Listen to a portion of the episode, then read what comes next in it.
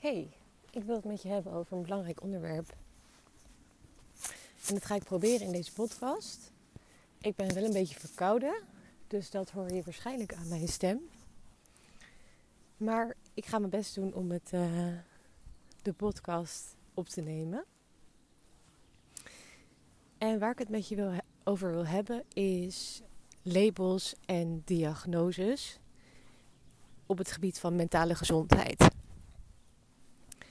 En voornamelijk omdat er een bepaalde ontwikkeling is die ik veel zie en waar ik me een beetje zorgen over maak.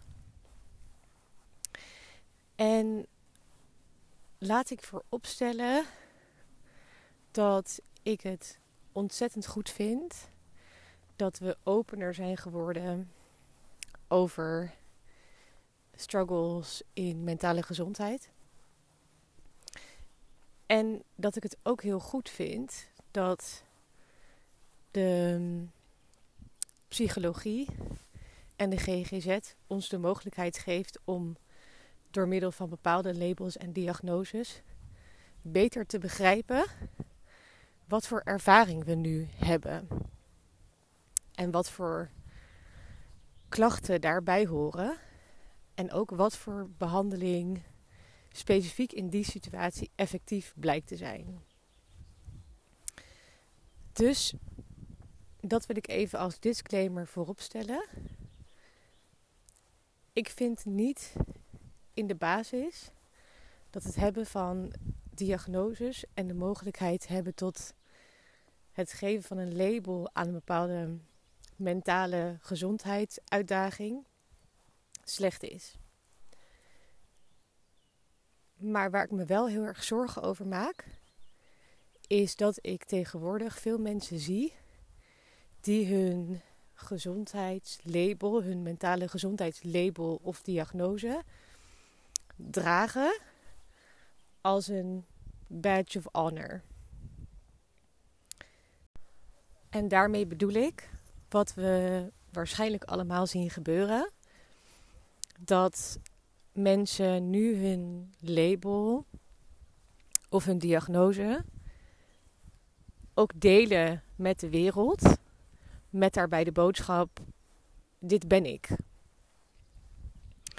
En dan heb ik het even niet alleen maar over bijvoorbeeld mensen die vallen in het spectrum van neurodiversiteit. Want we zijn nou eenmaal, eenmaal allemaal complexe wezens. Dus ik kan me heel goed voorstellen dat heel veel mensen uh, niet vallen binnen de norm en daardoor gelijk eigenlijk al vallen binnen neurodivergent. Maar ik heb het bijvoorbeeld ook even over de termen zoals ik ben een perfectionist of ik ben een people pleaser of ik heb nou eenmaal een burn-out of ik heb nou eenmaal een depressie of noem iets anders wat valt onder de labels en diagnoses die we kunnen krijgen. En wat ik hier soms zorgelijk aan vind, is dat we lijken te vergeten dat een label krijgen of een diagnose krijgen wordt gebaseerd op een ervaring die je nu hebt. Dus de gedachten die je nu hebt, de gevoelens die je nu hebt, de klachten die je nu hebt. En het gedrag wat je dus laat zien. Op basis daarvan wordt een label en een diagnose vastgesteld. En daarin missen we volgens mij een heel cruciaal element. En dat is dat ik inmiddels weet dat onze ervaring, onze menselijke ervaring van gedachten, gevoelens, gedrag, wat voor klachten we ervaren, heel vaak een onderliggende oorzaak heeft. Die nog veel dieper ligt dan het label of de diagnose die nu wordt geplakt op de ervaring. Het gedrag wat je nu laat zien, dat is ergens ontstaan. En het gedrag wat je nu hebt en waar je dus klachten door ervaart of wat je niet langer dient, dat heeft je wel in het verleden op een bepaalde manier gediend. Heel vaak komen deze gedragingen voort uit het opgroeien in chaotische omgeving bijvoorbeeld. Of het meemaken van traumatische gebeurtenissen. En ons brein en ons lichaam is ontzettend intelligent. En vindt in elke situatie, ook als het chaotisch is, onvoorspelbaar, traumatisch, een manier om te overleven. En dat noemen we copingstrategieën. Het feit dat jij nu last ervaart van bepaald gedrag of van bepaalde ervaring, van bepaalde klachten, dat zegt eigenlijk dat de copingstrategie die je toen hebt gekozen of die toen is ontstaan, want het is geen niet altijd een bewuste keuze, vaak niet een bewuste keuze juist. Maar de copingstrategie die toen is ontstaan, die je dus heeft geholpen in die situatie, die dient je nu niet langer. En die kan je zelfs in de weg zitten. En dit is dus de trauma-gestuurde kijk op labels en diagnoses. Het is veel te simpel om naar een psycholoog of een psychiater toe te gaan, daar een label en een diagnose te ontvangen en dan te denken: oké, ik krijg de behandeling en that's it dan. Dit is nu mijn label, dit is nu wie ik ben, wat ik ben. Oh leuk, ik zie een konijntje voorbij komen. ik loop in de duinen. Is nog heel vroeg, dus dan lopen er af en toe nog konijntjes omheen. Even terug. Het is dus veel te simpel om te denken dat het label en de diagnose en eventueel een behandeling die daarbij hoort, of de conclusie: oké, dit heb ik, dit is het, is veel te simpel. En daarmee nemen we eigenlijk niet in acht dat de ervaring en de gedachten, gevoelens, gedrag, de klachten die we nu ervaren, een gevolg zijn van de situaties waarin jij hebt moeten dealen met iets wat overweldigend was voor jou en waar je eigenlijk niet de vaardigheden voor had om daarmee om te gaan. En wat ik zorgelijk vind, is dat we dan genoegen nemen met het ontvangen van zo'n label en zo'n diagnose. En dan ons daar ook aan vasthouden. Want dat zie ik nu heel veel gebeuren. En nog een stapje verder zie ik zelfs dat mensen hun label of diagnose, wat ik dus ook al zei aan het begin van deze podcast, dragen als een badge of honor. Dus ik zie veel mensen die hun identiteit hier aan hebben gekoppeld, die dus het bijvoorbeeld heel erg naar buiten brengen en aangeven: ik hoor bij de in-group van mensen met dit label. Neem bijvoorbeeld even alles wat valt onder neuro, neurodivergent. Inmiddels is dat een soort in-group geworden. Waar de mensen die neurotypisch zijn niet bij horen. En ja, ik vind dat heel ingewikkeld. Ik zeg niet dat het niet bestaat dat je een, tot een groep behoort van neurodiversiteit. En waarschijnlijk als ik heel diep zou graven in mijn uh, eigen psyche, uh, zal er vast ook wel zo'n label uit kunnen komen.